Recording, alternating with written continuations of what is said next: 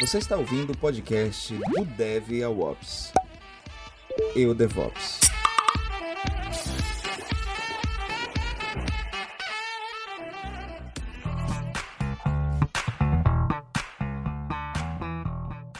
Você roda o seu código, quando você está ali, mesmo que você não seja operações, você vai instalar as, as ferramentas que você precisa para entender o que está acontecendo. Eu acho que esse é o grande ponto de observability eh, versus monitoring, né? de monitoramento contra observabilidade, que é a observabilidade é você entender o que está acontecendo sem você precisar saber da informação, é, sem saber antes o que você precisa fazer é, é, o que você precisa monitorar, o que você precisa instrumentar. Então, o fato de você conseguir fazer uma pergunta para o Jäger sem que você tenha pensado na pergunta de antemão é o que diferencia monitoramento de observabilidade. Né? Salve comunidade DevOps, tudo bem com vocês? Hoje estamos dando início a mais um episódio do Eu DevOps. A gente tem um convidado bem interessante, vocês vão gostar muito do papo, vai ser bem divertido. Aqui eu estou com o Juliano, o co-host desse desse podcast. Salve, Juliano. Aoba, vocês estão bom? Uh, mais uma vez, obrigado por estarem gastando o seu tempo com a gente. Ele é meu guerreirinho. Espero que, espero que vocês se divirtam. É, como o Yuri comentou, hoje a gente está com Juraci Paixão. Ele é software engineer da, na Red Hat e é um dos principais maintainers. Very nice, agora você está falando a minha língua. Ou, se você quiser em português, mantenedores. É uma palavra que a, acho que a gente não usa muito. Do, do projeto Jaeger.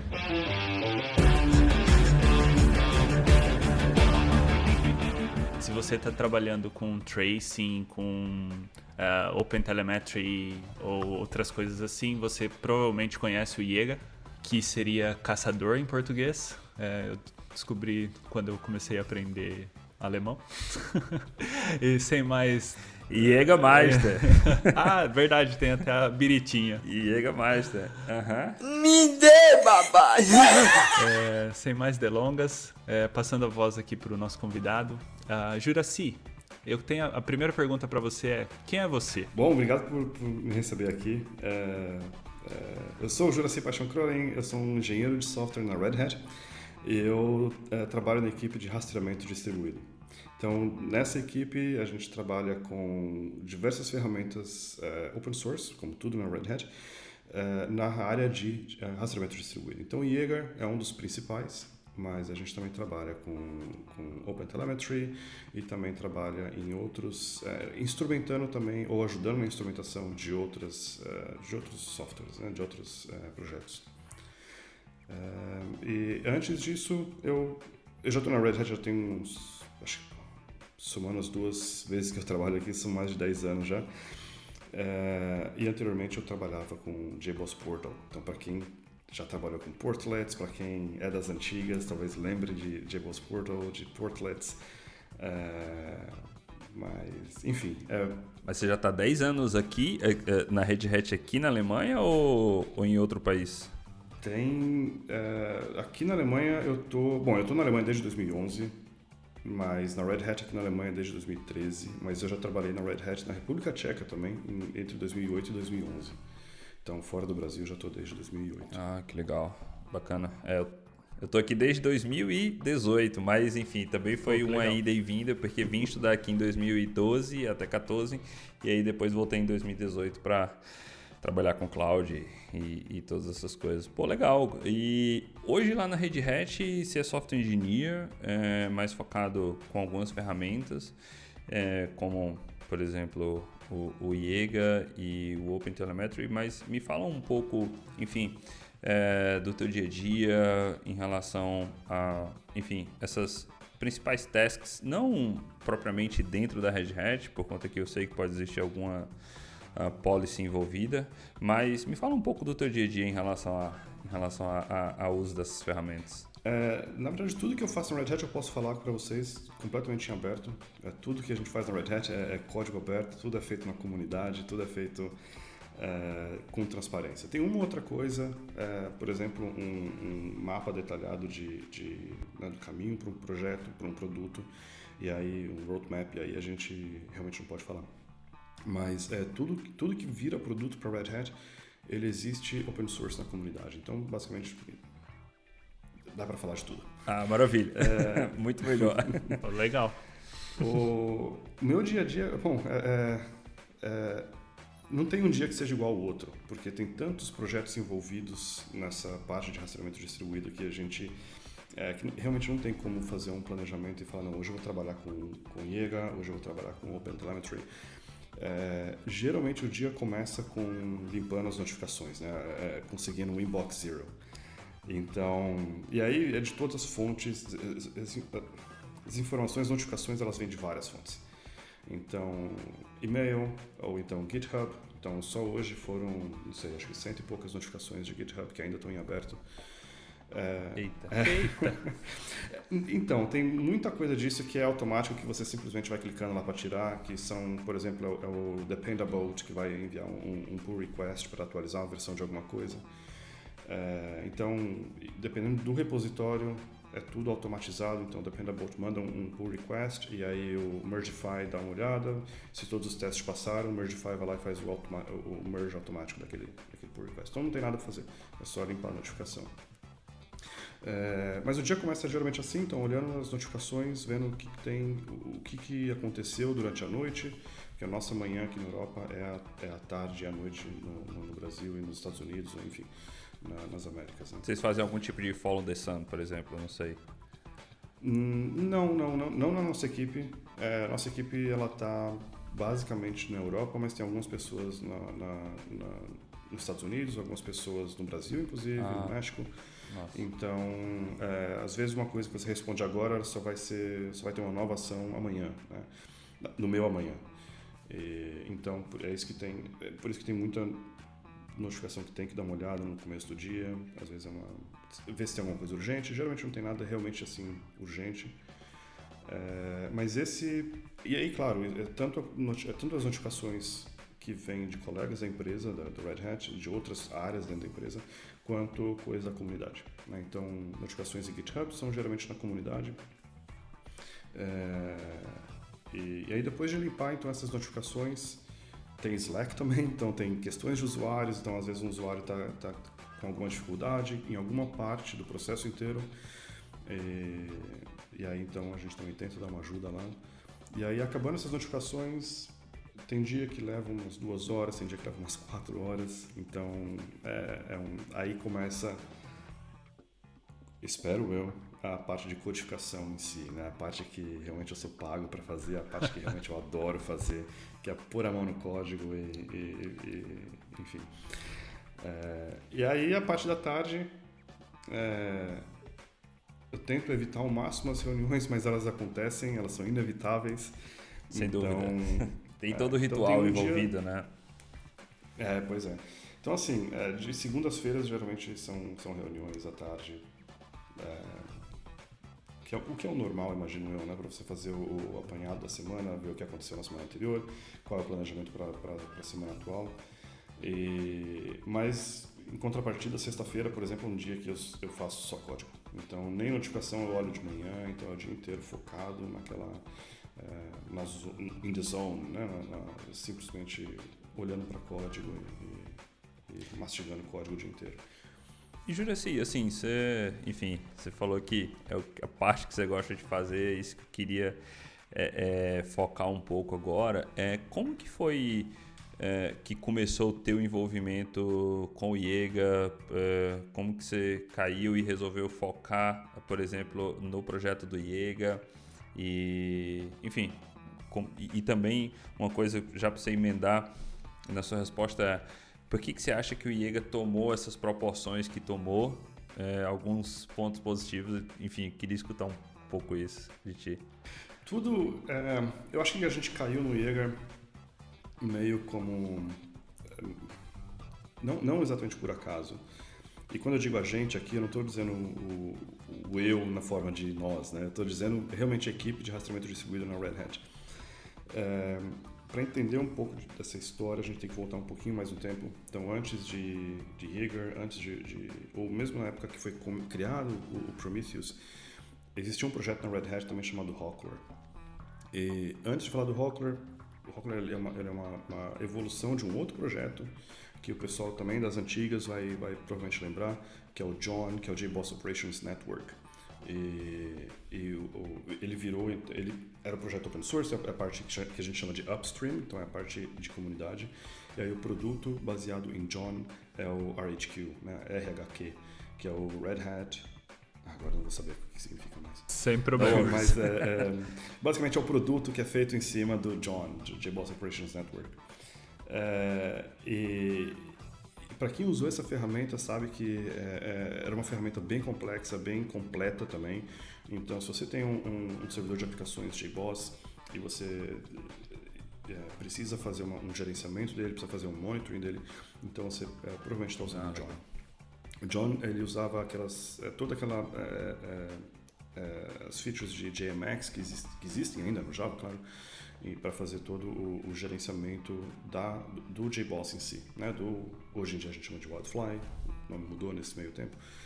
É, mas enfim, a, arquitetura de John, ele, com o tempo, ela acabou sendo defasada. Então a UI era baseado em naquele framework que o Google tinha antigamente, que era para você escreve em Java, é, o UI, o Juliano, o Juliano fica dizendo que eu sou das antigas aqui, porque ele disse: Ah, eu estou envolvido faz pouco tempo com tudo isso, e às vezes eu levanto umas coisas mais antigas, mas essa eu vou passar que eu não lembro, não.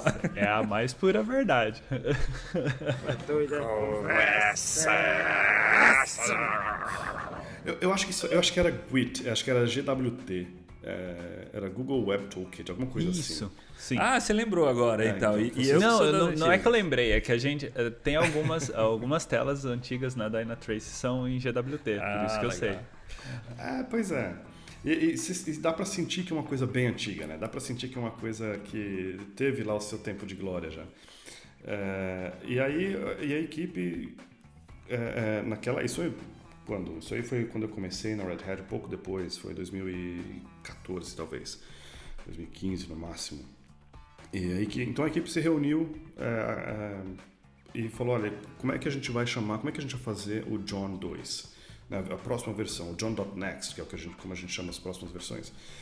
É, como que, se a gente fosse começar do zero, como é que ela seria? E aí começou o Hawkler. Então, Hawkler é uma releitura de monitoramento de middleware, de aplicações, de, de é, vou usar um, um, termo que eu, que eu realmente não gosto, mas que só para deixar meio situado, que é o APM, que é o Application Performance Monitoring.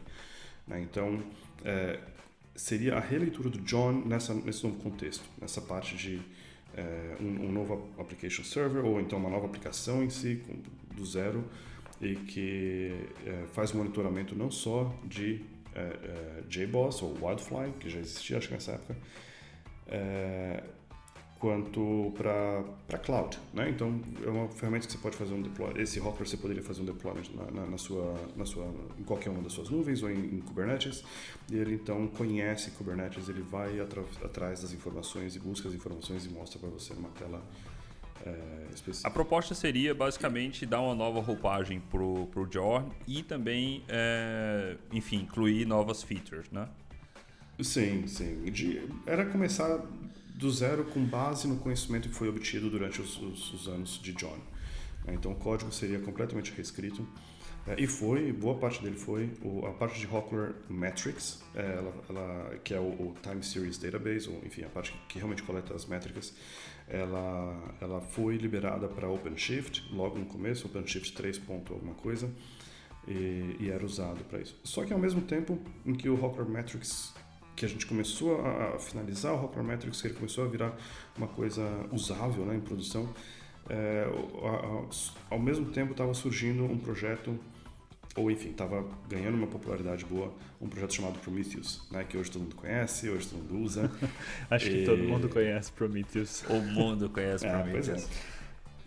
E assim, é, todo mundo, todos os clientes da Red Hat também começaram a conhecer esse produto esse projeto, né, o projeto Prometheus. Então eles começaram a pedir para a Red Hat, falar, olha, a gente quer Prometheus, a gente quer é, não para não para fazer um monitoramento do cluster, mas fazer um monitoramento nosso das nossas aplicações que rodam nesse cluster de Kubernetes. E isso meio que gerou um certo conflito, porque é, é, como é que a gente pode dar suporte a duas soluções de monitoramento distintas dentro do mesmo cluster, né?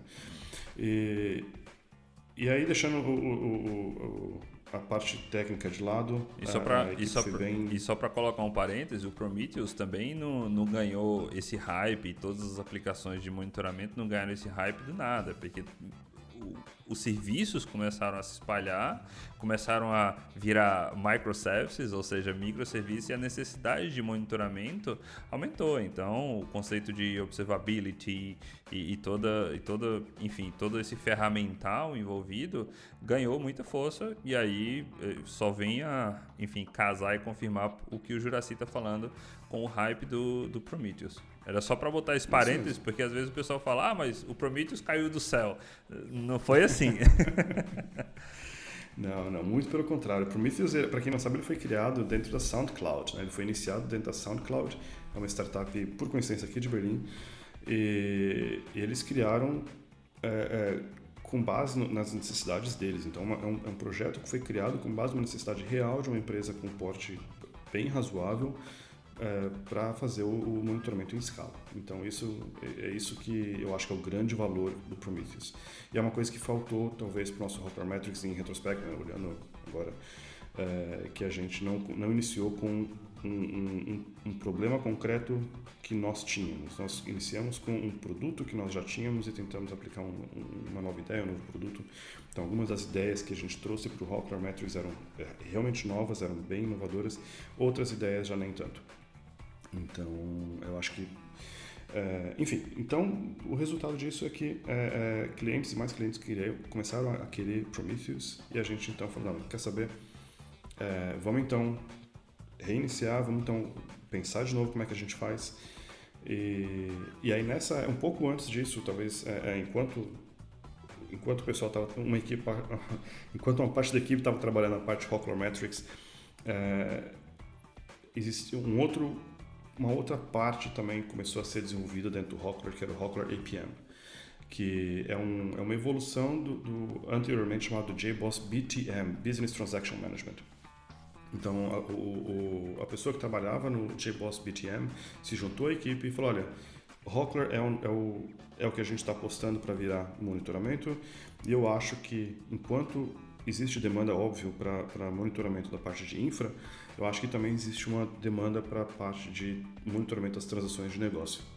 E é o BTM, que é o JBoss BTM, então. Ah, massa. Se eu não me engano. Talvez, eu, talvez eu tenha, esteja errando os nomes aqui, mas a ideia basicamente é essa. E aí então virou Hawkler APM. Então Hawkler APM, mais ou menos a mesma... Enfim, o Hawkler é APM, então é uma, essa ferramenta para... É, é o Distributed Tracing daquela época para Hawkler. Um pouco depois disso, então, surgiu Open Tracing. E aí o Hawker APM é, é, começou a abraçar a ideia de, de Open Tracing na parte de cliente. Né? Então, para quem não conhece Open Tracing, era um projeto, ou é um projeto ainda, porque ainda existe, em que foi iniciado em 2016, 2017 talvez, é, como uma, uma, uma, um conjunto de pessoas que já adotavam rastreamento distribuído antigamente, pessoas que criaram essa parte no Google, pessoas que criaram essa parte na Uber, pessoas que criaram essa parte em outras empresas, se reuniram e falaram: não, para a gente não é, é, ficar reinventando a roda, que tal a gente criar um padrão, que tal a gente criar umas regras, uma nomenclatura, é, para que as pessoas, quando pensem em, em, rastreamento distribuído, elas pensem nos mesmos termos, apesar de serem né, de, de, usarem é, é, sistemas é, que competem entre si. E aí foi assim que surgiu o Open Tracing. Então, Open Tracing é essa especificação e é um conjunto de APIs.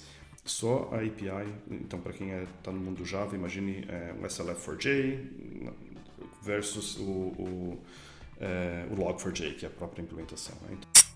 E só para colocar um milestone, assim, enquanto o Open Tracing estava ganhando força pelo pessoal dessas empresas, igual você falou, enquanto ele estava caminhando, o Rocker também estava tendo aderência dos clientes da, da Red Hat, uh, enfim, vocês estavam uh, colocando esforço no Rocker, então eles estão caminhando aí lado a lado. Só para colocar uma milestone para a gente não Entendi, beleza. É, e, e, claro que a gente, é, é, na parte de Hawker RPM, e aí eu entrei na equipe, eu, eu, entrei já na parte de, desde antes de Hawker, então eu participei dessa parte de, da, da migração do John para Hawker e tudo mais, e aí teve um certo momento então que eu me juntei a, ao, ao, Gary, que era o, o, o gerenciador, o, team lead, era o líder da parte de Hawker RPM, me juntei a ele. Por um segundo eu achei que Gary era o nome de alguma ferramenta. Ah, não.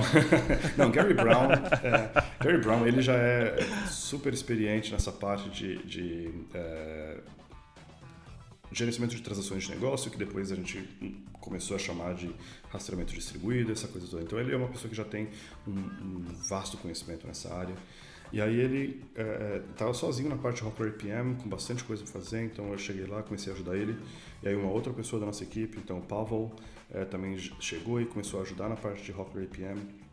E é claro que a gente, é, uma parte das nossas tarefas do dia a dia é ficar antenado com o mercado. Então não tem como você trabalhar com open source, não tem como você trabalhar com, com ferramenta de ponta sem saber o que está acontecendo ao seu redor. Então obviamente que Open Tracing é uma coisa que estava no nosso radar.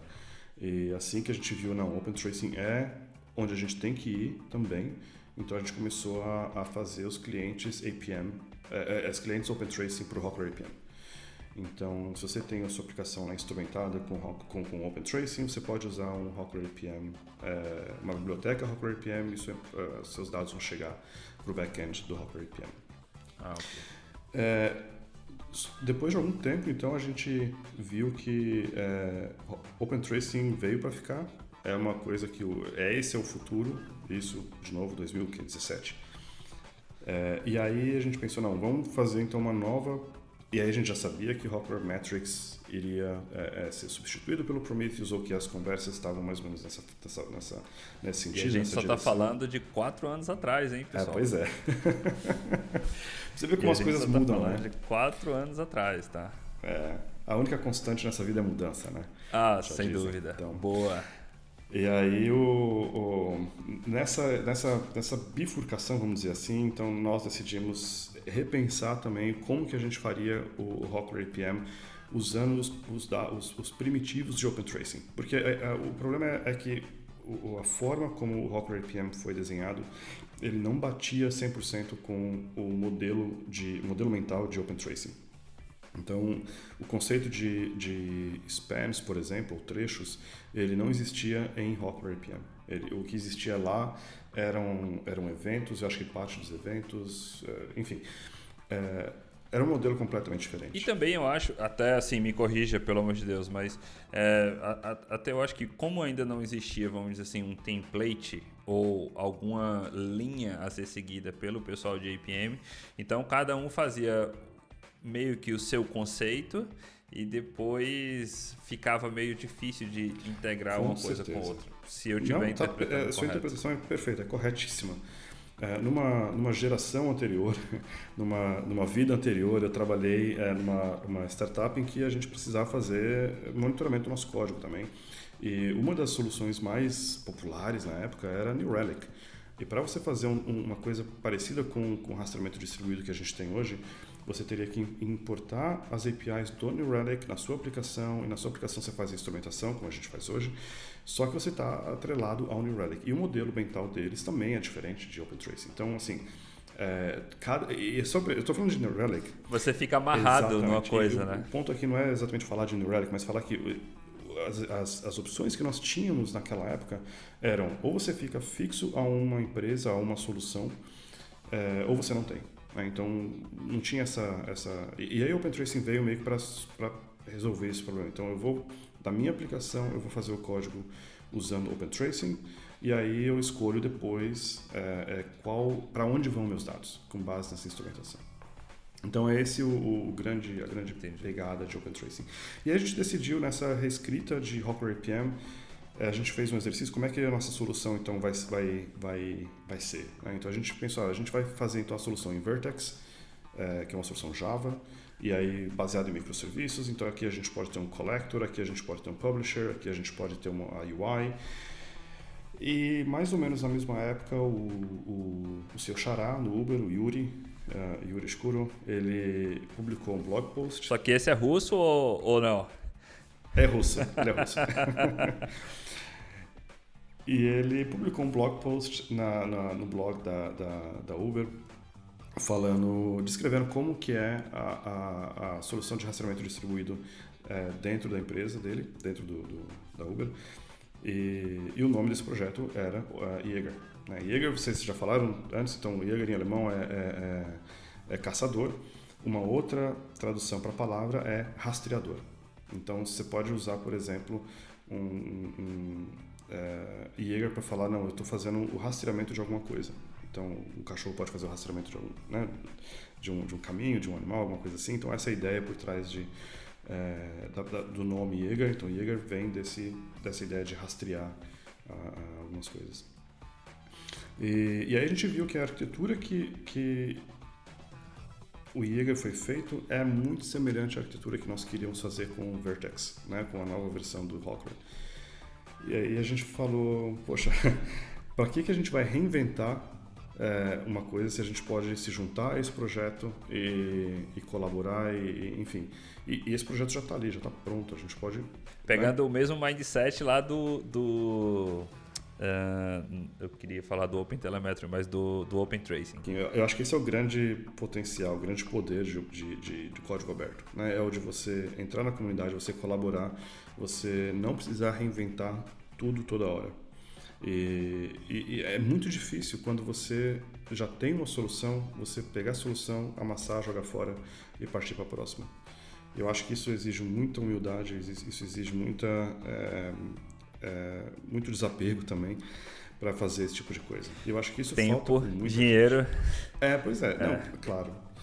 E, e, ainda mais é, você pensando numa equipe de três desenvolvedores que éramos na época, eu, Gary e o Pavel, três desenvolvedores Java, é, de repente fala assim, não, quer saber?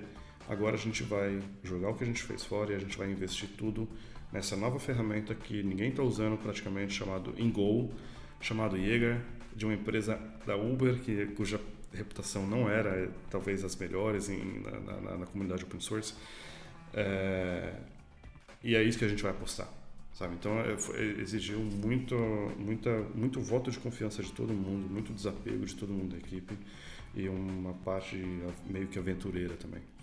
É, vamos todo mundo aprender. E também um pouco assim, né? E também eu acho que tem que também é, dar, dar os devidos créditos. Uh, vocês falaram que é, um pouco aventureira, mas também vocês tinham um pouco do feeling da leitura do mercado. Então, como é, como você falou, tem que estar de olho no mercado, mas ao mesmo tempo que vocês se desprenderam desses, enfim, desses valores e apostaram muito, apostaram alto, acho que deram até all-in, mas também vocês tinham um pouco da leitura do mercado para dar um pouco de, vamos dizer assim, de conforto na decisão de vocês, entendeu? Eu, eu, eu, pelo menos acho que pode ter sido isso, ou não. ou ah, até o mercado também não estava muito assim. não, é, você está certo. Eu acho que existiam duas soluções que nós poderíamos ter escolhido na época. Então, uma delas é o Jaeger, claro. É, e a outra dela, talvez a mais óbvia para nós, teria sido o Zipkin. Então, o Zipkin é uma solução Java, então seria uma coisa mais confortável para a gente. É, pronta também, bem suportada pelo mercado, mais conhecida. A comunidade Java conhecia muito bem Zipkin. É, mas o, o, E assim, se nós fôssemos pelo presente, nós teríamos ficado com Zipkin. Mas ah, a gente entendi. pensou o que, o que tem potencial para a gente no futuro. E a gente viu que todas as ferramentas Cloud Native da época estavam sendo escritas em Go. A gente viu que o consumo de memória é uma coisa absurdamente importante quando está em Kubernetes. A velocidade de startup de, do início da aplicação, do, do, momento em que você executa o, o binário até ele estar tá pronto para servir o primeiro request, é extremamente importante quando você tem uma, uma arquitetura que escalonável de forma elástica, ou seja, de, você vai de, de um, um pod, uma réplica para 100 réplicas é, você tem que fazer isso de uma forma muito rápida e voltar também de uma forma muito rápida.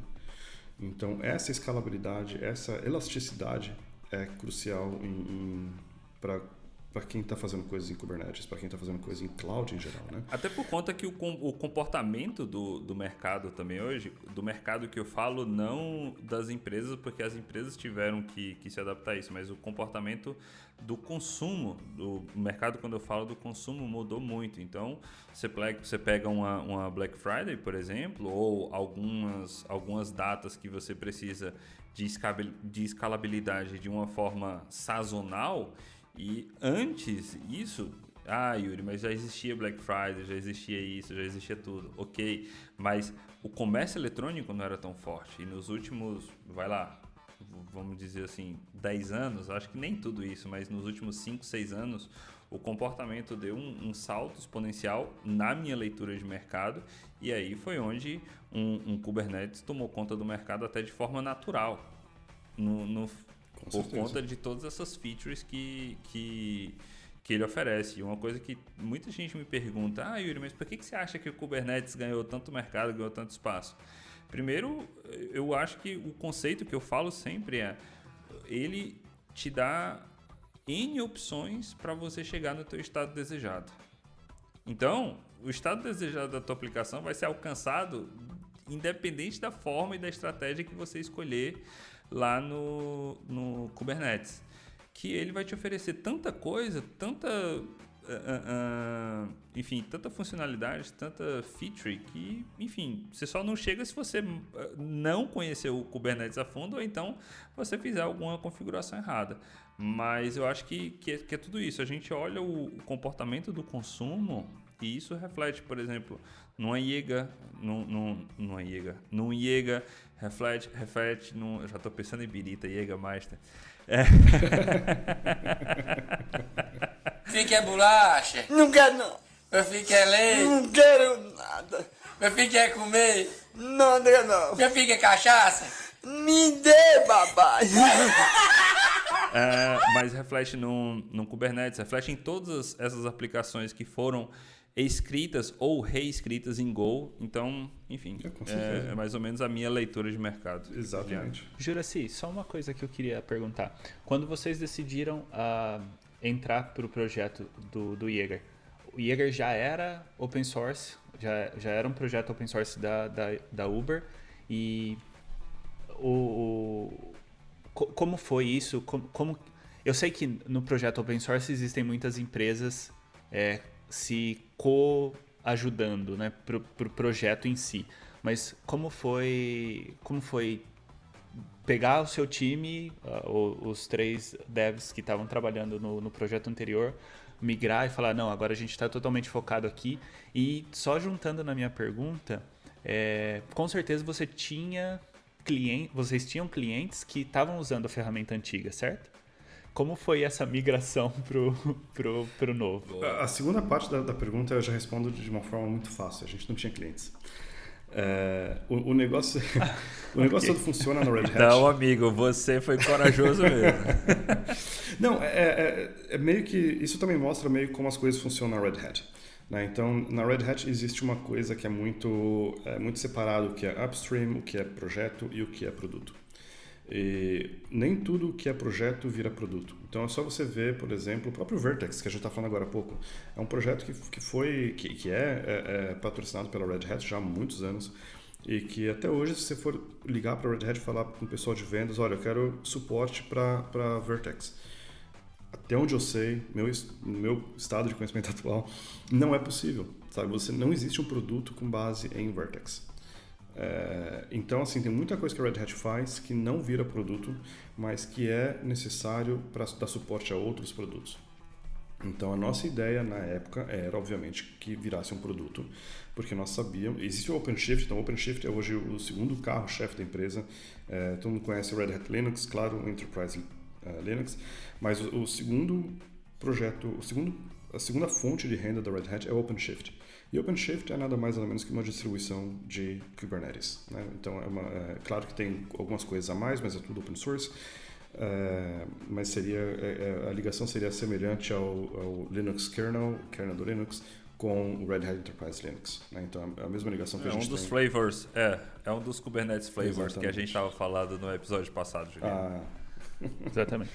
Ah, então, e então assim, a nossa ideia quando a gente e a gente já estava tá, muito claro já na época de Hawker RPM mesmo que toda essa nova geração de aplicações que são feitas com base em cloud, que são feitas com base em Kubernetes, que seguem o um modelo de microservices, elas precisam ser monitoradas de uma forma mais interessante, eu diria, do que as ferramentas anteriores. E, então nós sabíamos que no futuro ia ser necessário uma, uma ferramenta dessa para o OpenShift, de uma forma ou de outra. Então é, é, é, com essa base que a gente conseguiu todo o suporte também do, do, do, da parte de negócio da Red Hat, que falou, não, vocês fiquem aí, trabalhem no que vocês acham que deve, que vai ser necessário no futuro, mesmo a gente não tendo uma demanda para isso agora. E, então, na época que a gente fez essa mudança, nós não tínhamos ambiente. Nós tínhamos essa, essa, essa promessa, essa visão de que é uma coisa que seria necessária no futuro. Então foi fácil mudar é, de um de um Hopper RPM para um outro e, mas, e aí a primeira parte da sua pergunta, de novo, Juliano, é, é como é que a gente chegou nesse ponto, né? Como que a gente é, se juntou então ao projeto? É, depois desse blog post, é, nós já tínhamos contato, a, a, a, equipe aqui na Red Hat já tinha contato com a comunidade Open Tracing, né? já, já, participava de, de, de, reuniões, já participava de, de, conversas, então nós já conhecíamos o Yuri, nós já conhecíamos o, o outro pessoal também de Open Tracing. E, e aí então a gente usou essa conversa meio que privada no começo, particular, é, perguntando para ele, olha, vocês teriam interesse se a gente quiser contribuir com o projeto? Vocês têm interesse em receber nossas contribuições? Porque tem muito projeto open source que é open source só é porque o código está aberto ali, mas eles não vão aceitar a sua contribuição. É, não é de interesse da empresa que está por trás daquele projeto aceitar a contribuição. E, então a gente perguntou para o Yuri ele falou, não, claro, é um projeto que a gente é, não, não vende esse código, a gente não, não, não oferece... É um projeto realmente open source. É um projeto realmente open source. E, e aí então a gente chegou, é, aí começou a ficar mais público e a gente falou, olha, a gente está pronto para deixar o que a gente tem, a gente está pronto para abrir mão dos nossos é, planos, para juntar aqui o projeto, a gente está com... A gente investiria três é, é, pessoas, três engenheiros de software nesse projeto. É, só que a gente precisa de uma garantia que nós vamos ter uma que a nossa voz vai ser ouvida, que a gente precisa de uma garantia que é, você não vai pegar nossas contribuições, fechar esse código amanhã e a gente vai deixar é, a ver navios, né? Como é o caso que aconteceu em janeiro, fevereiro desse ano com uma outra, uma outra empresa, com outro tipo de software, que a empresa simplesmente decidiu mudar a licença do software no meio do jogo e pegou todo mundo de surpresa, né? E, e aí? Acho que a gente pode citar aqui, né? Não pode, eu acho que sim. Acho que tem... Da, da Elastic. É, fica um gosto meio ruim na boca. Elastic, né? né? Fica um gosto meio ruim na boca, mas é, pode, claro. Nossa! é... Real, realmente foi, foi, foi uma briga boa na internet. É. Essa questão da, da Elastic. Foi. Mas, ok, pode ser um assunto para um outro podcast. É. Não, eu adoraria falar mais disso também. Acho que não tem, é, mas... mas é, mas enfim, quem sabe numa próxima. É, mas o. Mas enfim, aí conversando com o Yuri, ele falou: não, claro, acho que é, é, é, eu preciso, obviamente, falar com os advogados aqui da, da, da empresa e saber né, como, é, como é que vai ser esse negócio de licenciamento de código, aquela coisa toda. É, mas a gente, a, a princípio, nós, eu tenho interesse em que mais gente contribua com o projeto. E aí, obviamente, que a próxima pergunta é, na, como é que é a governança então do projeto? Como é que vai ser a governança do projeto? É, quem que vai ser o dono do projeto? Quem é que vai decidir sobre o futuro do projeto? E para Red Hat, em geral, também a, a governança aberta é muito importante. Então, é, você saber como que uma pessoa vira mantenedora, você saber é, como que o roadmap do projeto é, é, é feito e aquela coisa toda. E, e aí, então, obviamente que todos nós já conhecíamos uma, uma fundação que estava ganhando momento naquela época, que é a CNCF, a Cloud Native Computing Foundation. Na época, se não me engano, só tinha, não tinha nenhum projeto graduado, eram, eram Kubernetes e era o Prometheus, que eram que eram que incubados talvez eu não lembro agora qual é o termo que incubados usavam, né? é só tava é o nome é incubado incubado ou graduado só estavam incubados e aí enfim Isso. ela ali fazendo todo o meio de campo e aí depois gradua para enfim, Exatamente.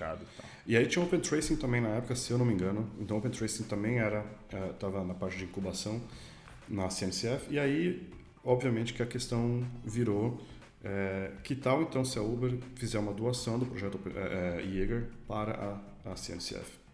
Porque esse, para nós, da parte da Red Hat, seria um passo extremamente importante em decidir colaborar com o projeto. E aí que o Yuri falou, olha, de novo, estou aberto a isso. De novo, meus advogados é que tem que, né, os advogados da empresa aqui é que tem que é, decidir, mas a princípio estamos abertos. Então a gente colocou uma, algumas pessoas que da Red Hat que já tinham experiência nesse processo, que já tinham contatos com a CNCF, em contato com o pessoal do, do, do da Uber para decidir, para ver aquela coisa toda de copyright. Porque, eh, se for parar para pensar, não é só um dual código, não é só abrir o código. Tem toda a questão de copyright do código, tem a logomarca. Então, a logomarca foi uma das coisas que eu acho que mais pegou, assim, porque é, a logomarca do, do Jaeger é, era registrada para Uber, alguma coisa assim. Enfim, eu sei que tinha uma confusãozinha ali, mas aí que no final acabou dando certo, acharam a forma legal de transferir tudo, inclusive logomarca. É, e aí então hoje tudo, o projeto, o dono do projeto, a dona do projeto é a, a CNCF, é a Cloud Native Computing Foundation. É porque no fim, né, Juraci, é um, é um jogo, né? Então, tipo assim, todos os participantes do jogo, nesse caso, não pode ninguém tá segurando carta, né? Tem que. Tem ah, que pra quem não sabe, eu tô segurando aqui um sticker do Jäger.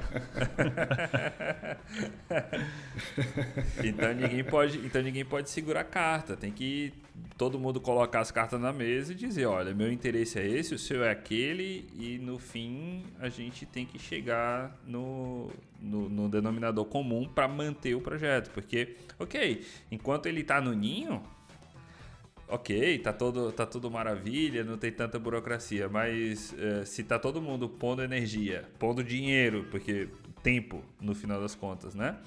É, então é porque a gente está acreditando e esse projeto vai tomar proporções que a gente quer. Então, e aí, quando ele tomar proporções, com, com quem que vai manter? Quem que vai ser o dono uh, do bruto, como fala o nosso amigo Hildon? então, é mais ou menos, é mais ou menos isso e super concordo com com essa estratégia que foi tomada, porque, enfim, é, é, pensando no futuro, né? Não é pensando só no, enfim, daqui um mês, dois meses, né? Beleza. Eu fiquei, eu fiquei observando, toda vida que você falava Java, o Juliano dava um sorrisinho aqui. Aí você começou a falar não. de gol, aí o Juliano foi começando não, a murchar. eu assim, gosto de murchar, gol. Como assim? Tá loucão? Se eu começar a falar de Rust, vocês vão me desligar aqui agora? Olha, Rust, eu, eu. Falando em Rust, eu, eu participei da, da última meetup de Rust. Até gaguejou, Da última meetup de Rust aqui da, de Lins. É, assistindo, porque tinha um cara falando de Rust em Cloud Native. E realmente foi, foi um negócio que, foi mais pesado para mim. Tenho que confessar aqui. Eu falei, eita, acho que eu não tô conseguindo acompanhar essa meetup, não. então, yeah. É, mas gol, gol, gol, eu falo gol, tá? Só pra constar, Yuri. Eu tô começando, eu, eu tô começando depois do alemão agora, que, enfim, graças a Deus entrou na cabeça, mas agora eu tô começando também a falar, a falar um pouco de gol. Gol é que... absurdamente necessário hoje em dia, né? Não tem jeito. É. É, ainda tem Pelo menos para a gente que está nessa área de, de DevOps, para a gente que está nessa área de desenvolvimento de ferramentas, é, é, é, é, praticamente Go, não tem muita coisa, não tem muita outra coisa hoje em dia. Uma curiosidade, é, Juraci, em relação, por exemplo, hoje você é software engineer, ou seja, você mete a mão em código para desenvolver aplicações, como, enfim, o IEGA que a gente já falou.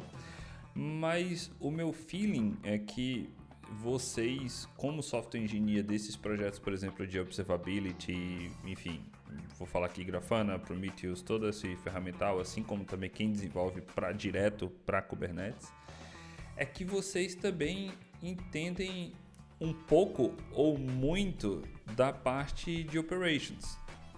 Então acabou que o software engineer ele não é mais só é, o software engineer no sentido de codar, ele também entende muito da parte da operação do, do, do Kubernetes, por exemplo, a operação do Iega. Eu acho que, que eu estou interpretando correto. Eu não quero, eu não quero dizer assim, ah, que o DevOps foi justamente para isso, porque hoje o, o, Operations, por exemplo, ele coda muito para provisionar a infraestrutura, para desenvolver Helm chart, é, para desenvolver Operators, por exemplo. Não, não é isso. Mas essa característica do desenvolvedor ele perdeu no sentido de ser só desenvolvedor. Hoje ele entende muito da operação, do tráfego de rede e por aí vai. Correto? Eu não consigo falar por, por todo mundo. eu, eu compartilho, eu compartilho Ah, da sua ideia. É, eu posso mostrar a minha, a minha ideia, o meu, a minha experiência, que a minha experiência é mais ou menos essa. Eu tenho interesse não só em escrever o código, mas em rodar um, um servidor também, sabe? Em, em, em criar uma máquina virtual em algum lugar, ou se for um- uma máquina real, melhor ainda. É, e fazer as coisas funcionarem ali. Instalar um, um, um- um servidor HTTP. Eu rodei meu próprio e-mail, meu próprio servidor de e-mail com todas as necessidades de um servidor de e-mail por, sei lá, mais de 10 anos. Sabe assim, só, claro, só tinha uma caixa de e-mail, só tinha um, um endereço de e-mail que era o meu, então é muito fácil de gerenciar quando é assim. Mas ainda assim, fazer esse tipo de exercício te ajuda muito a entender é, sobre operações em geral. Ajuda muito a entender como que DNS funciona, como que um servidor de e-mail funciona, quais são os protocolos usados, é, o que, que eu preciso monitorar para saber se meu- meus e-mails ainda estão chegando, quais são os padrões de e-mail que existem por aí que eu preciso implementar de uma forma de segurança. Então, é, toda aquela coisa de DMARC, SPF e, aquela coisa toda, você tem que pelo menos ter uma ideia de, de que, que é e como funciona. E eu acho que, é, para mim, eu adoro essa parte de é, fazer a operação do, do negócio, rodar um negócio e ver que ele está funcionando, rodar, ver que ele está rodando bem, que é, é, o consumo de memória está lá, naquela estável, que você coloca a pressão nele, ele não vai de uma vez só para cima é, e por aí vai, sabe? Então eu, eu gosto de fazer isso, mas eu vejo que não é todo mundo que gosta também. Tem gente que gosta daquela parte é, é, de focar em algoritmo e, e aí depois de como rodar esse código é problema de outra pessoa. Eu entendo isso. Eu entendo que tem a pessoa que quer simplesmente resolver aquele problema absurdamente cabeludo, de que chega, enfim. E aí depois que esse problema em si, esse mini problema está resolvido, como fazer todo o, o, o como fazer toda a estrutura para esse código é problema de outra pessoa, quem que vai rodar esse código é problema de outra pessoa, porque isso já não é interessante para esse profissional. Existe também. É, eu acho que é muito válido também. Acho que Ah, entendi. Então, então você acha que hoje ainda mesmo com toda essa essa, enfim, a cultura DevOps sendo espalhada ou enfim, sendo vivida mesmo dentro dentro das empresas, você acha que hoje ainda tem muito desenvolvedor que diz, ó, eu corrigi o problema, agora você provisiona a minha a minha sandbox aqui para testar, você provisiona o ambiente de, de é, produção, você provisiona tudo que eu preciso de rede, de tudo, e eu vou meter a mão no código para, enfim, criar a nova ferramenta ou, ou, ou fazer um, um fix de alguma issue. É, mas sempre só, enfim, você provisiona e eu faço a minha parte de, de desenvolvedor, de desenvolvedor. Você acha que ainda existe então muito esse esse mindset? Claro, claro, eu acho que sim. Eu, eu, eu- e sabe, eu acho que se a gente é, é, extrapolar um pouquinho desse exemplo que você deu de, de devs e ops, né? então de juntar essas duas coisas, depois a gente fala um pouquinho mais disso. Mas se você for olhar a parte, se você for extrapolar e pegar a parte de UI também, então você vai ver que nem todo desenvolvedor ele se interessa pela parte de user experience, de user interface, de esquema de cores, de botões redondos ou não, enfim. É uma coisa que não me interessa particularmente, por exemplo. Então é, é- é difícil você também exigir que todo desenvolvedor que cuide de back-end se interesse também de, de, da parte de operações. É, assim, é claro que eu conheço muitos desenvolvedores que sabem das duas partes, sabem de UI e sabem de back-end. E eu conheço muita gente que sabe de back-end e sabe de operations, mas ah, ah, eu conheço muito mais desenvolvedores que são realmente bons em uma das categorias do que nas outras, do que, em- do que em duas categorias ao mesmo tempo. Então, é, é, e aí que eu acho que para mim, eu acho que DevOps é, existem, sei lá, cada novo artigo que eu leio sobre DevOps já chega uma nova é, é, definição sobre o que é DevOps, o que é cultura e, e- e tudo mais. Mas eu acho que o profissional que trabalha com essa cultura, o mais próximo que trabalha nessa cultura seria o, o software, é, o Site Reliability Engineer ou Software Reliability Engineer, né? Que é o engenheiro de, de como é que a gente fala isso? Re- é, Confiabilidade. como? Confiabilidade. Confiabilidade, olha, aprendi uma hoje. Engenheiro de confiabilidade, sério? Boa. Existe isso? É. Ou Mas se você bota. Eles usam Por favor, essa, agora não bota é? Aí, bota aí DeepL ou alguma coisa de traduzir, se eu não tô errado. Cara, gostei desse tema. É uma coisa que eu tava, tava sofrendo traduzir. Mas, no, no- por exemplo, você vai procurar emprego no Brasil, você vai procurar como é SRE. Não, não. SRE. SRE. É, SRE, exato. É, você não, você não procura como engenheiro de confiabilidade. Não, mas pelo amor de Deus, gente. Mas pelo amor de Deus. No Brasil. Poxa, na boa, eu, eu, eu preferiria ser muito mais um, um engenheiro de confiabilidade do que um SRE, viu? Vamos vamos dizer. Muito bom, Juraci. Mas é porque também no Brasil a gente, é, enfim, transforma tudo, né? É, pro, pro inglês. Até porque também eu acho que fica. Assim, eu acho que você falou que prefere muito mais ser um engenheiro de confiabilidade. Mas imagina, se é o quê? Eu sou um engenheiro de confiabilidade. Mas como assim? Você trabalha com algum segredo de justiça? Com alguma. Muito bom. Ah, cara, mas sabe, eu acho que é uma questão de, de costume, É, talvez, também. sabe? Eu acho que é, eu, eu comecei a conversar. Agora a gente tem um gerente de, de, de produto na Red Hat que é brasileiro, que está em São Paulo, e aí a gente conversa muito em português sobre negócio, né, sobre trabalho. Então, é, e aí eu, tô começando a tentar a, a, a falar os termos em inglês em português, né? Traduzir os termos. Então, você vai ver que eu não tô, eu tô falando raramente em distributed tracing, eu tô falando mais de rastreamento distribuído. Porque eu acho que flui melhor. Eu acho que, sei lá, por mais que você, ah, não, mas espera, acho que distributed tracing é uma coisa que a gente fala em inglês, que a gente deveria trazer, mas eu acho que talvez usar o termo em português ajuda.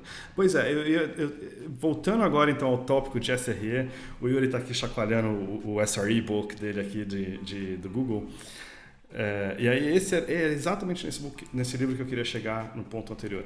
Do, você tem a pessoa de UI, você tem a pessoa de back-end, você tem a pessoa de, eh, de, de operations. E nesse livro ele mostra muito claramente que eh, você tem um profissional que é aquele responsável, que é o software engineer, que é o responsável por fazer o código de negócio. E você tem o, o, o, o reliability engineer, o, aí você pode colocar tanto software quanto site na frente dessa, né, desse, dessa, desse cargo. Dessa descrição.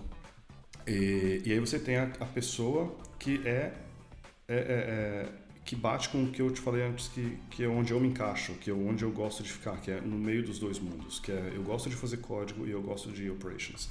Então eu gosto de fazer o código e eu gosto também dessa fase de escrever código em que você para, você olha para o código e fala, e agora? O que, que eu preciso saber desse código caso ele dê algum problema? E é essa questão que eu acho, é essa pergunta que eu acho que diferencia o um engenheiro de software tradicional é, de, um, de um engenheiro de confiabilidade. Estamos lançando o termo aí, hein? Quem sabe? SRE. não, mas pelo- não é- a gente não tá lançando termo nenhum, porque traduzindo, se eu- pelo amor de Deus, eu posso estar pagando o maior mico da minha vida, mas é, é- é confiabilidade? Não, mas eu acho que bate. Acho que, pelo menos cabeça Reliability bate, né? é, é confiabilidade, se eu, não, se eu não tô enganado. Sim, sim. Porque confiabilidade extrapola tudo. Não é confiabilidade? Exatamente. Seria o engenheiro de confiabilidade do software ou do site. É, e, e eu acho que então existe esse profissional que senta no meio dessas duas disciplinas. É uma pessoa que não é nem operations e não é nem developer. É uma pessoa que se interessa em como rodar esse software específico de negócio. Então é uma pessoa que tá- faz parte da mesma equipe, que está lá olhando e fala não, eu vou rodar agora essa aplicação de negócios e eu preciso saber como que eu vou rodar essa aplicação. E é essa pessoa geralmente que vai colocar a telemetria, então é a pessoa que vai pensar em qual- quais são as métricas que eu preciso, quais são as entradas em log, quais são os, os rastros que eu preciso colocar ali. É, e é essa pessoa que vai depois, lá no futuro, fazer a instalação do Jaeger, vai fazer a instalação de Prometheus, vai fazer a instalação de Grafana, que vai colocar todos os, os alertas, para ter a certeza de se assegurar que a aplicação está rodando como ela deveria estar rodando. Então, eu vejo operations, e aí, obviamente, que é a minha opinião pessoal, eu vejo o pessoal de operações como a- a- a- o profissional que entende muito de servidor de e-mail, que entende muito de é, instalar um, um sistema operacional na máquina, que entende muito de fazer um Kubernetes from scratch, né? de, de instalar o Kubernetes, de gerenciar o Kubernetes como plataforma, é, mas que não se interessa tanto assim pelo workload, pela coisa que está rodando, de, coisa de negócio que está rodando no, no Kubernetes. Então essa, o que a minha aplicação de negócio está rodando no Kubernetes é então é, responsabilidade do SRE, do engenheiro de confiabilidade. Isso, engenheiro de confiabilidade. Mas uh, uh, pelo meu ponto de vista, eu acho que isso, enfim, ainda não está caminhando da forma que eu gostaria, ou que eu imaginaria que estaríamos em 2021 mas eu acho que está mudando um pouco, tá? Eu estou falando de operações porque o meu background sempre foi de operações, apesar de ter mexido com código um pouco mais lá atrás, mas eu acho que hoje, é, do jeito que você falou, você definiu muito, o, o, pessoal de operações faz a coisa do scratch, ou seja, faz o, o, o Kubernetes uh, funcionar, faz o servidor de e-mail rodar fino, mas hoje, com essas ferramentas uh, de grafan, uh, de observability, de telemetria, de enfim, tudo, tudo isso envolvido está dando um, um background para o pessoal de operações se preocupar com o workload. Então, a gente já teve discussões onde eu trabalho a ponto de chegar para o desenvolvedor e dizer: "O filhão, o problema é por conta que o seu código está ferrando essa consulta aqui, está ferrando nessa forma que você desenvolveu. Assim como já teve outras vezes que o desenvolvedor chegou para confrontar a gente e disse assim, ó, oh, nossa aplicação está rodando bem, só que essa configuração que vocês fizeram tá tá cagada, entendeu? Então, existe essa essa as, os dois campos, o Ops está ganhando mais uh, uh, skills do Dev, o Dev está ganhando mais skills do Ops. E hoje o SRE que está sendo, enfim, aquele cara é, é, multifacetado. Fazendo meio de fazendo campo. meio de campo e multifacetado, conversando com as duas. Mas no final das contas, eu acho que o que tende é que existam muito mais SREs, uh, SREs no, no, no futuro uh, do que simplesmente Ops ou Dev. Eu não sei se vocês, como Dev, enxergam assim, é, mas eu acho que sim. E, e, até pegar, por exemplo, o seu, você já, você já falou que você gosta, mas, por exemplo, pegar o teu exemplo mesmo, Juliana.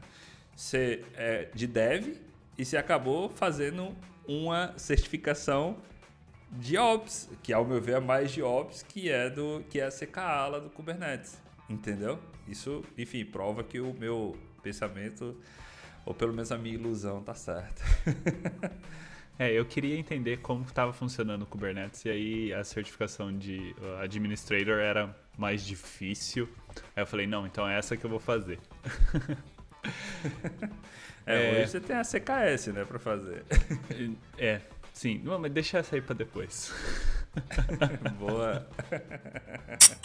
ô, ô Juraci, você hoje, enfim, lá na Red Hat você trabalha com, com esse time é, mais internacionalizado, é, tem o, o site aí de Berlim, mas existe, por exemplo, algum.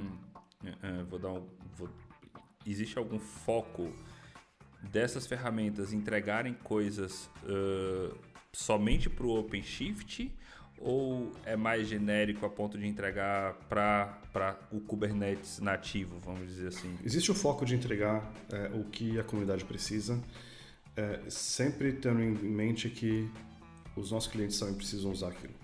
Né? Então, é, Jaeger, por exemplo, é, uma, é, é o código que a gente faz independente. Então, se ele vai rodar em Kubernetes, se ele vai rodar em Bare Metal, se ele vai rodar em OpenShift. É, então tudo que a gente faz no, no, no Jaeger é meio que foge da, da, da né, é meio nebuloso assim, mesmo a gente não sabe onde que vai rodar. Então é simplesmente upstream, é simplesmente comunidade e aí na hora que a gente empacota isso no container, que a gente roda isso no, no, no Kubernetes, é aí que a gente pensa é, como é que vai funcionar para os clientes. E aí que entra o segundo componente, talvez o hoje mais, é, mais ativo na comunidade Jaeger, que é o Jaeger Operator, que é o operador de Jaeger. E aí você está falando de Jäger Meister agora há pouco e eu todo dia de manhã eu me arrependo de não ter dado um nome melhor para o Jäger Operator, que o nome perfeito né? seria Jäger Meister, né? O gerenciador do Jäger. Cara, eu, eu, fiquei, eu fiquei me batendo na cabeça por um bom tempo, falei, por que, que eu não dei o um nome? Mas enfim, acho que talvez até foi uma boa, porque eu não sei se poderia usar esse nome é, em projeto. Isso, depois eu sofri, isso, depois eu sofri algum problema é, com é. copyright, é. alguma coisa. Mas sei. seria engraçado. É, mas enfim, então. Sem dúvida.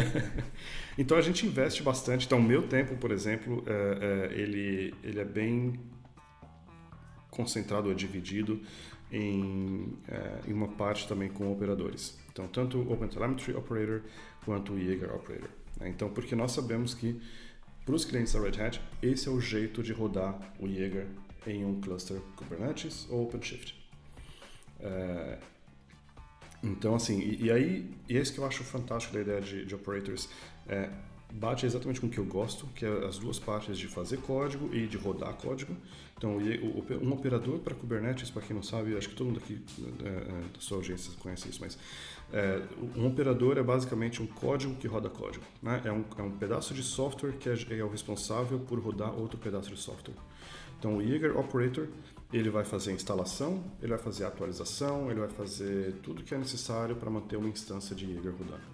Então, todo o conhecimento operacional que nós temos de Jaeger, então, quando fazer o, escalonamento para cima ou para baixo, ou então como configurar um, um, agente conversando com um collector de uma forma segura, usando é, Mutual TLS, por exemplo, tudo isso está tá codificado dentro do, do Operator. Então, se você faz o deployment é, se você roda o Jaeger Operator dentro de um Kubernetes, ele vai ver quais são as, as, as ferramentas existentes nesse cluster e vai se auto-adaptar para aquela situação. Se o operador você pega o mesmo código, mesmo mesmo mesmo é, é, imagem de container, mesmo container image e roda no OpenShift, você vai ver que ele vai ter, vai vai tomar outras ações, outras decisões. Então ele vai, é, vai olhar o ambiente e falar, oh, eu vejo um, um, Prometheus ali, eu vejo um Elasticsearch aqui, deixa eu fazer uma autoconfiguração então, eu vou, fazer, eu vou provisionar meu, meu próprio cluster Elasticsearch e, e por aí vai. Né? Então é, ele realmente ele, ele codifica o, o, o, o, enfim, ele, tudo que nós operadores sabe, tínhamos antes em playbooks, né, em que a gente anotava, não, para fazer isso tem que fazer isso, isso e aquilo, está hoje codificado dentro do Jaeger Operator. Então, como fazer o, o, um upgrade da versão, sei lá, 1.20 para 1.21? Então, você tem que num playbook tradicional estaria. Você abre o changelog das versões, você olha item por item, você vê se tem alguma coisa que nós usamos e faz a conversão da versão antiga para a versão nova. Né? Por exemplo, no caso de uma flag ser alterada. Então, esse é o tipo de coisa que pode ser automatizado com o operator. Muito bom, muito bom você falar, muito bom você falar isso do operator. Quando muito, quando o pessoal me pergunta: "Ah, Yuri, mas e operator? Você tem algum exemplo para ficar mais fácil?" Eu gosto de citar o do MySQL, que todo mundo fala: "Ah, mas operator de MySQL?" É, porque você, você deploy um MySQL dentro de um, de um Kubernetes, todas as operações que você imagina de um MySQL, que é fazer deploy, fazer backup, fazer restore, tudo isso é possível você fazendo manual. É, é, possível. Vai dar um trabalho de Jó, mas vai dar um trabalho. Você faz um deploy de um operator de MySQL, todas essas operações já está tudo lá. E aí você, óbvio, só tem que fazer as chamadas de cada operação dessa. Entendeu? Então fica claro para a pessoa, ah, então no caso é só deployar aquele pacotinho e eu já ganho todas essas features. Uh, vamos botar aqui uma aspa nativa. Eu lembrei a pergunta que eu ia fazer, que acho que até integra um pouquinho no que a gente está falando aqui, a questão dos operators também. É, que a gente estava discutindo a questão de ops, é, dev e o, o, engenheiro de confiabilidade no meio ali. E aí, aí eu fiquei pensando, a gente está usando várias ferramentas. Se a gente for pensar, por exemplo, em, em observabilidade só pensando em ferramentas open source, a gente pode usar o Prometheus, pode usar Grafana, pode usar Jaeger e várias outras ferramentas. É, onde você. É, que, quem você vê como responsável em configurar todas essas ferramentas? Então, em fazer realmente o deploy e. Então, porque a pergunta vem, claro que fazer o deploy seria provavelmente o cara de operações, mas a pergunta vem mais porque, por exemplo, algumas coisas para você configurar o Jaeger, você vai precisar configurar no seu código. E aí você vai precisar do dev. Mas aí seria o dev que configuraria lá ou o dev só entregaria aquele trecho de, de lógica resolvido, aí o SRE pegaria esse trecho e instrumentaria com, com o conhecimento que ele tem da, da tecnologia X ou do, de OpenTelemetry para ser um vendor agnostic, e aí manda para operators, para operators não, para ops, e aí ops é, como vai fazer esse deploy. Como você vê essa integração aqui? Porque aí a gente está falando de é, profissionais diferentes, em times diferentes, responsáveis por coisas diferentes. É, eu vejo, é, olhando alguns anos atrás, eu estava numa, numa conferência de Java, inclusive. Abre é, o sorriso, na- Juliano. Na, na Antuérpia. Se você realmente é um fanático de Java, você vai saber qual é essa conferência, então. Então, uma conferência de Java que roda todo, todo mês de novembro na Olha Antuérpia. lá, na eu não Bélgica. sei. Olha lá. Ei, lá. Devox. a Devox é uma das, é uma das únicas é, conferências de, de Java, ou enfim, em geral, que eu realmente gosto de ir. Eu acho que, é, é- é- mesmo, mesmo como só participante, não como palestrante, gosto de ir e conversar com as pessoas ali, porque é, é realmente um, um, um agregado de gente da Europa inteira com diversos problemas, é, problemas diferentes escalas, diferentes é, âmbitos também. Então, tem gente do setor público, setor privado, é, setor de, de ONGs e por aí vai. Então, é, é bem interessante. É uma, é, uma, é uma mistura bem bacana. E uma das pessoas com quem eu conversei nessa, nessa conferência era um, um desenvolvedor. E, e, e a gente estava conversando sobre Jäger. Eu, eu tinha apresentado sobre Jäger naquele dia. E aí ele, a gente conversando e ele falou, ah, eu, eu adoro Jäger, eu só vim aqui para falar que eu gosto de Jäger. Eu, eu- é, ele já me ajudou algumas vezes. E, ah, então fale mais, né, como é que esse o projeto te ajudou. Ele falou, não, é, eu sou responsável por um microserviço que fica entre dois outros microserviços. E, e um estava começando a falar que a culpa da lentidão dele era minha e o próximo estava falando que a culpa eh, não era dele, então era do meu serviço aqui no meio. E eu não tenho como provar de quem é a culpa. Então o que eu fiz? Eu peguei uma máquina, coloquei embaixo da minha máquina, de, meu, meu- da minha mesa de trabalho, instalei um Jaeger, deixei rodando 24 horas ali e instrumentei minha aplicação e aí eu mostrei para o meu gerente que o- a minha aplicação estava muito rápida, que o problema era na- ponto tal. Eu acho que isso mostra a necessidade de, não só de Jaeger, mas mostra também que quando você tem essa, quando você roda o seu código, quando você está ali, mesmo que você não seja operações, você vai instalar as, as ferramentas que você precisa para entender o que está acontecendo. Eu acho que esse é o grande ponto de observability eh, versus monitoring, né? Monitoramento contra observabilidade, que é a observabilidade é você entender o que está acontecendo sem você precisar saber da informação, eh, sem saber antes o que você precisa fazer, eh, eh, o que você precisa monitorar, o que você precisa instrumentar. Então, o fato de você conseguir fazer uma pergunta para o Jäger sem que você tenha pensado uma pergunta de antemão é o que diferencia monitoramento de observabilidade. né? E, então, quando você tem esse tipo de problema, você consegue, você instala o Jaeger e aí não importa qual chapéu que você está vestindo, se é um de, se você é um, um engenheiro de confiabilidade, se você é um SRE ou se você é um, um- um desenvolvedor, o problema é o mesmo para todo mundo. Né?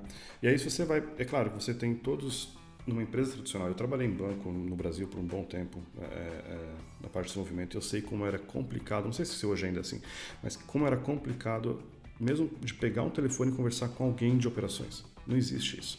É tudo por tickets, é tudo por, por é, sistemas e para você pedir para instrumentar alguma coisa, para saber a latência do seu serviço numa situação dessas, era impossível, praticamente impossível. E, e aí mostra a ingenuidade desse cara de sei lá, colocar um- um- uma máquina na, na mesa dele, embaixo da mesa dele, colocar um Jaeger ali e fazer a configuração do serviço para mandar informação para essa máquina que está aqui. Então, esse é um lado da história. Esse é o lado mais rebelde, eu diria, um lado mais é, é, de guerrilha, né? E o lado que eu vejo mais é, enterprise, por assim dizer, o lado mais corporativo, é o de você ter é, esse, esse profissional que não é o desenvolvedor da aplicação, mas é é o- é o profissional que vai pensar em como rodar essa aplicação. Então, muito possivelmente, esse, é, é essa pessoa que, tem, que faz a ponte do conhecimento realmente dos dois lados.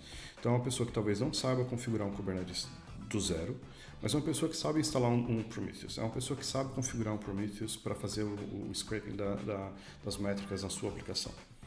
É uma pessoa que sabe da aplicação o suficiente para saber que é, o problema da, da lentidão da minha aplicação é essa consulta que eu estou fazendo no, no, no MySQL, que era o caso que o Yuri falou an- anteriormente. Né? O, ah, o problema é que você está usando, Operations chega para o dev e pro dev fala, não, o problema é essa query que está rodando.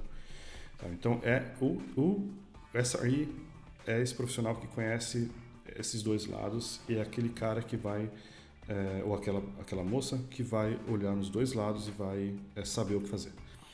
Então, eu acho que daqui para frente, eu, eu, pelo menos é o que eu imagino que aconteça, é que nós, é, é, nós tenhamos então esses três tipos de profissionais. Não só um profissional de DevOps, não só um, não só um engenheiro de, de SRE, mas é, três. Então, o, é o, é o engenheiro de software, de um lado, que é aquela pessoa que lida diretamente com o cara de negócios, com, com o gerente de produto, que vai, trans, é, vai traduzir essas, é, os requerimentos de negócio em código.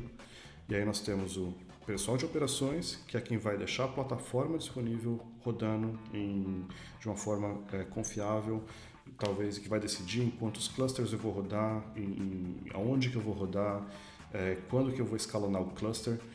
E, e aí você tem uma pessoa do meio, que é a pessoa que sabe como fazer o escalonamento daquela aplicação, então não necessariamente do cluster, mas daquela aplicação, qual tipo de banco de dados que eu vou usar, é, como é que eu vou escalonar o banco de dados, como é que eu vou é, fazer o monitoramento dessa aplicação. E se alguma coisa der errado, sabe que é, aquela pessoa que vai ser Vai, o telefone vai tocar na madrugada que vai abrir o Jaeger e vai olhar, não, esse aqui é o trace que representa esse erro e é aqui que é assim que é isso que está acontecendo. Então eu sei o que está acontecendo, eu conheço esse rastro, eu conheço o código que gera esse rastro, então eu vou lá no código, arrumo o problema, faço um, um deployment, talvez um esquema blue green, então é uma pessoa que sabe como fazer também é, que, que, entende de Kubernetes, que entende de, talvez não Kubernetes, mas que entenda é, é, das da plataforma que está sendo usada e então sabe resolver esse problema. Juraci, eu tenho um, uma, última, uma última pergunta para ti, para a gente não extrapolar o nosso tempo, em relação é, a um pouco voltado de carreira. É, acho que não é uma pergunta tão difícil, mas é assim: o pessoal uh, que, que escuta a gente é, são, são pessoas que é, de, de enfim, de experientes, mas são, são experientes, mas também tem alunos, enfim, pessoal que está querendo também entrar nessa área. Você é, sabe, enfim, indicar para esse pessoal que, enfim, está em faculdade, então está começando na carreira de software engineer, que tecnologias você indicaria? Eu sei que é um profissional experiente, enfim, o pessoal fala, pô, o cara trabalha na Red Hat, o cara contribui para projetos, são pessoas. E, enfim, uma trilha que essas pessoas poderiam seguir para como se fosse uma espécie de, uh, enfim, de indicação, de recomendação para chegar a contribuir para um projeto open source, para trabalhar para grande empresa, enfim, que tecnologias hoje você recomendaria? Cara, eu acho que é muito complicado você colocar o dedo e falar isso que você tem que aprender para amanhã. Sabe, eu acho que é, assim como eu não tenho faculdade, eu comecei já, sei lá, lá na adolescência faz, tentando fazer minhas próprias coisas. É, eu acho que a coisa mais importante que a gente tem que ter é uma coisa que a gente já falou antes, inclusive, que primeiro mantenha em mente que a única constante, é, a única constante nesse, nessa área ou na vida em como geral é a mudança em si. É, então abraçar a mudança, pensar em, em, em, em o que você está aprendendo hoje, o que você está fazendo hoje, você pode ser necessário que você jogue fora toda manhã. Então é importante que você mantenha os conceitos gerais é, das coisas, então que você entenda bastante sobre é, a, a fórmula geral de como as coisas funcionam com relação à tecnologia. Então por mais que tudo mude, se você for olhar, tudo é, é razoavelmente cíclico. Né? Então, sei lá, Kubernetes a gente pode olhar, e algumas pessoas já falaram isso, que Kubernetes é o application server que a gente tinha antes, é o JBoss de, de hoje. E aí outras pessoas olham para serverless e falam, poxa, mas serverless é o CGI, né? é, é, o, é o CGI de hoje, sabe? Da forma como roda e tudo mais. E aí você pergunta para uma pessoa mais antiga ainda, mais das antigas, e fala, não, não, mas é, cloud computing em geral é nada mais ou menos que mainframes. Né? Você tem é, é, você tem o scheduling, você tem aquela toda aquela parte e tudo vem de, enfim, então tudo é razoavelmente cíclico. Então você entender a base de como as coisas funcionam é muito importante. Qual a linguagem você vai aprender é, depende do seu próprio interesse. Claro que se eu tiver que falar alguma coisa hoje, dar um exemplo concreto, eu diria dê uma olhada em Rust, dê uma olhada em Go, são duas coisas que são extremamente relevantes hoje para Cloud Native, mas nem todo mundo quer fazer Cloud Native. Então tem muita coisa é, é, Java ainda sendo feita hoje. Java é uma linguagem muito versátil, muito interessante. Talvez um pouco difícil para quem está começando. É, eu, eu, pediria para olhar também para Python. Então, se tem gente que, tem, que se interessa em, em mastigar dados, em, em, em transformar é, dados em inteligência, então olha para Python. Python é muito importante nessa área. É, vale a pena dar uma olhada. tem muito ramo na parte de tecnologia que eu não conheço, que sabe, eu, eu sei lá, mas a parte de UI inteira. Então, sabe, poxa, tem tanta coisa acontecendo com UI que é uma, é uma coisa absurda, é muito diferente desde quando eu comecei. Eu comecei lá, sei lá, lá dos anos 2000. Então, antigamente era HTML, CSS e, e pronto, já era. Tem um pouquinho de JavaScript ali aqui. É, hoje é muito mais complicado. É, o que eu recomendaria é mantenha a cabeça aberta, tente, experimente, faça os testes, busque um conhecimento, saiba os seus interesses e, e contribua para projetos open source. Eu acho que se você quer entrar e fazer o que você realmente gosta, então ache uma coisa que você realmente gosta e começa a, usar isso no seu. É claro que é difícil a gente falar, não, contribua com isso na hora livre, porque muita gente não tem hora livre, porque é, sair de trabalho e para faculdade não sobra hora livre. Mas é, às vezes essa hora livre é você, sei lá, no ônibus indo para a faculdade, você olhar no celular e responder uma pergunta de um usuário que está começando agora, sabe? Ou então é, contribuir para resolver um problema de código aqui ali. E aí volta, e aí entra uma coisa que talvez seja realmente a única coisa que é realmente necessária para quem quer trabalhar com open source é saber falar inglês. Pessoal, você precisa saber falar inglês, não, não tem muita escolha. Se você quer só trabalhar é, é, com, sabe, é, nove da manhã, seis da tarde, com a sua horinha de almoço e depois ir para casa, não, não esquentar com mais nada. Então, não precisa, talvez não precisa falar inglês, fique na, na, na, na não tem muito muito problema. Agora, se você quer realmente é, buscar um, um, ter mais opções, não necessariamente que você vá utilizar essas opções, mas se você quiser ter essas opções, então eu acho que inglês é, é crucial. E a contribuição eu gostei que você está com a blusa da Hacktoberfest, que é, que é promovida pela, pela DigitalOcean, né? E, pessoal, dá uma olhada nesse projeto que, que é bem legal. É, em outubro, é, começa ali pela primeira semana de outubro, se eu não me engano, e quem tem, se eu não me engano, 20 contribuições ganha uma, uma t-shirt, né? Se eu, se eu não estou enganado. Alguma coisa assim. Acho que não é nem isso. Eu acho que são. Acho que não é nem, nem tanto assim, mas acho que são cinco contribuições ah, aceitas. É, é, PRs piores é, feitos feito merge É legal, isso, isso é bem legal. Então, comunidade que quem quem está interessado em fazer a contribuição, como o Juraci recomendou, é, enfim, Hacktoberfest é um, é um projeto bem legal. É, mas não precisa não precisa esperar até outubro, já pode começar a fazer os commits ah, sim, já, não, sim, seguir os projetos. porque quando chega em outubro você já tem que ter as, uh, uh, você tem que fazer as PRs. Então, é. se você esperar até lá para começar, talvez você não consiga. É isso aí. Tem duas coisas mais que eu queria comentar. A primeira é, é uma vez que você achou a comunidade ou o tipo de projeto que você quer contribuir, procure a comunidade. Vai, entre nessa comunidade, converse com as pessoas, de, mostre a sua cara, peça ajuda é, fazer parte da comunidade é o primeiro passo em, em contribuir.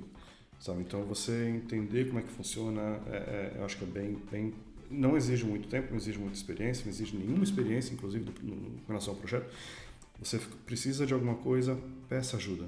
Sabe? É, é muito fácil hoje em dia você entrar em contato com, com os mantenedores, com os maintainers dos projetos. É só você entrar no Slack, fazer a pergunta e, dependendo de, do, do horário, você vai ter uma resposta bem rápida. Sabe? É, é Outro comentário que eu queria deixar aqui é para as pessoas que têm uma certa dificuldade na área de tecnologia, para as pessoas que são estudantes ou, enfim, talvez já estiveram na parte de tecnologia, tiveram que sair querem voltar, existe um programa muito bacana chamado Outreach, é, outreach.org. É um programa de, é, de, de, estágios remunerados, então é, é bem remunerado, inclusive, para pessoas que são subrepresentadas na área de tecnologia.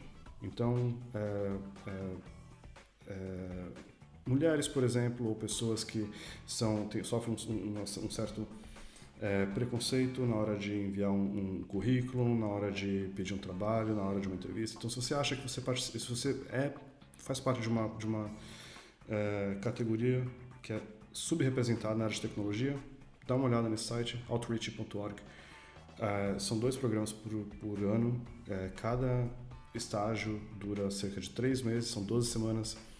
De novo, é um estágio Funciona remunerado. como uma espécie de bootcamp, assim, ou, ou não? Não, não. É, realmente é um estágio.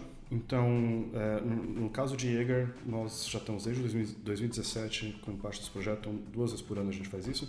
E no começo desse projeto a gente fala é, é, no começo do, do, do, do, do estágio, a gente fala: não, nós temos esses projetos que estão disponíveis. Então, quem quiser trabalhar com esse projeto, é, faça contribuições, assim como faz com o Hacktoberfest, por exemplo. Então, tem lá os, seus, os itens que as pessoas podem trabalhar para contribuir. E aí, no final desse processo seletivo, uma pessoa é selecionada para passar 12 semanas com a gente e as pessoas é, trabalham, é, trabalha de casa, ganham um, um bom dinheiro e bom dinheiro é 6.500 dólares para esse, esse é, estágio inteiro. Então, 6.500 dólares não é, não é nada. Eu acho que é um, é um é dinheiro bem razoável para um estágio. É, e, aí, o, e, obviamente, que o requerimento para esse estágio é que tudo que a pessoa faça seja open source, seja código aberto.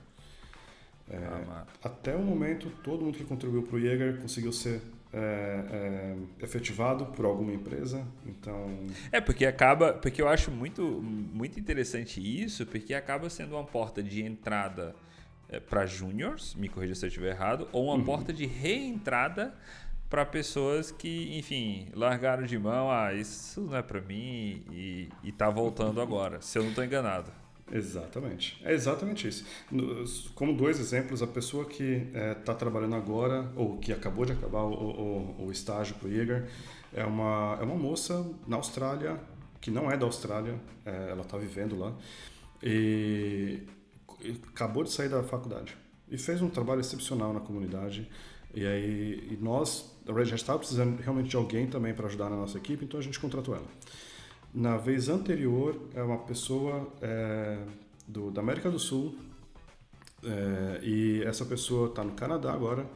É uma, é uma mulher também. Ela tinha saído da área de tecnologia, ela fez faculdade, acho que na Argentina, se não me engano, é, e estava na área de tecnologia, teve que sair por algum motivo, como existem muitos motivos para, geralmente para mulheres.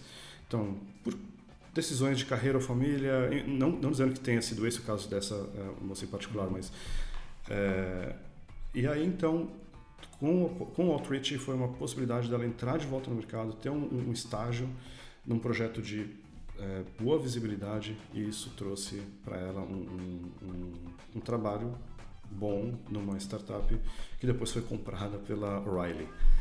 É muito bacana, eu fico muito feliz de falar desse projeto sempre que eu posso. E, e, sem dúvida, a gente vai deixar, a gente vai deixar o show notes aqui e depois, uh, Juraci, é, até passa, por exemplo, algum contato se tiver algum brasileiro ou pelo menos falante em português envolvido nesse projeto, para a gente também trazer esse convidado aqui e falar disso, porque é, eu sou muito defensor de também trazer essas pessoas que são é, subconsideradas na nossa área e que na verdade falta oportunidades como essa do, do Outreach. Uh, de, enfim, dar pelo menos aquela porta de entrada para a pessoa se desenvolver, para a pessoa é, passar a caminhar com as próprias pernas, mas também ajudando ali naqueles primeiros passos, né? Isso aí. Passo sim. Tem, eu, eu já eu posso passar contato sim. Por favor, por favor, te agradeço. Juliano. Uh, a gente já passou um pouquinho do nosso, nosso horário aqui, desculpa, Juraci, mas eu ainda tenho uma última pergunta que vai ser bem rápida. É, eu espero. é, seria a, a, pergunta é a seguinte: é, como você explicaria o que você faz para minha avó? Cara, é, eu acho que eu acho que a descrição que eu dava para meus pais quando eu tinha 17, 18 anos ainda é a mesma. Eu sou um garoto de programa. não, é, não, eu acho que Poxa, é, explain me like I'm five, né? É, cara, eu não sei. Eu acho então, que eu sou. Eu, eu ia, eu, eu ia perguntar como você explicaria para os seus filhos, mas aí para os filhos pode ser, ah, eu, o pai trabalha com computador. Pronto. É. Agora, a avó já é um pouco mais madura, é. só não entende nada de tecnologia. É, de acordo que... com minha filha, o meu trabalho é ficar em reunião, então tem essa. Nossa, sério? é porque eu fico aqui no escritório, porta fechada, ela bate na porta ali, aí, aí corre a mãe, né? Vem falando, papai tá em reunião agora, papai. E ele não sabe se eu tô ou não, né? Mas, enfim. Sim. É, então, forma, o trabalho do papai é ficar em reunião. Mas para uma, uma pessoa mais experiente, eu acho que é, eu, eu desenvolvo é, ferramentas que possibilitam que software seja rodado com mais confiança hoje em dia. Ou que per, é, permitem, ou ferramentas que permitem entender o porquê um determinado software não está rodando. Acho que talvez esse seja o, a descrição mais simples que eu consiga chegar. Muito bom, muito bom. Juraci, muito obrigado. Isso, obrigado. É, foi sensacional. Eu me diverti, aprendi muita coisa também. É, a gente até teve a oportunidade de lançar um termo confiabilidade. Talvez no futuro eu seja engenheiro de confiabilidade. É, parabéns pelo teu projeto, tua história sensacional. É, enfim, tá convidado também, venha quando quiser. A gente está lançando esse projeto justamente para trazer experiências é, como a sua, aproximar o público é, do DevOps, aproximar o público de novas uh, tecnologias que fazem parte do nosso dia a dia. E é isso. Obrigado mais uma vez e estamos aqui porque precisar. Juraci, só complementando o agradecimento do Yuri, muito obrigado. Realmente foi um prazer tê-lo na, na, no episódio. É, obrigado por ter dedicado essa, esse tempo para gente. E é isso aí. O palco é seu. Se você quiser deixar algum contato, como as pessoas uh, acham você, fica à vontade. Claro. Poxa, é, obrigado pelo convite. Eu também adorei. Foi bem bacana. É, nem vi essa, essa hora e pouquinho passar por aí. É, fico feliz em participar de novo, caso vocês é, queiram no futuro falar de talvez ir mais a fundo em algum tópico, ou então ir falar uma coisa completamente diferente. É, eu eu estou disponível em poucas redes sociais, então acho que a única profissional que eu participo realmente é o Twitter. Então, para quem quiser entrar em contato, via Twitter. Então, meu usuário no Twitter é jpcrolling, K-R-O-H-L-I-N-G. É, ou se procurar talvez por Juraci Paixão, talvez já seja um dos primeiros. É, eu estou também no canal Slack da CNCF, da, da Cloud Native Computing Foundation, nos canais Jaeger e Hotel tracinho collector, de Open Telemetry Collector. E super aberto a responder suas perguntas. Então, o pessoal que quiser entrar na comunidade é, e não tiver muito seguro, talvez com inglês, então dê um toque, ou mesmo que tiver seguro com inglês, mas que queira é, bater um papo, é, também estou aberto ali. não garanto que eu vou responder na mesma hora, talvez pela diferença de fuso horário também, mas sempre que possível eu, eu eu, eu, respondo sempre que, que dá. Eu, eu, gosto de conversar também com usuários de Jaeger, então se você usa Jaeger, manda uma mensagem, me diga como é que está usando e adoro saber sobre os seus casos. Muito obrigado mais uma vez e valeu pessoal. Valeu pessoal.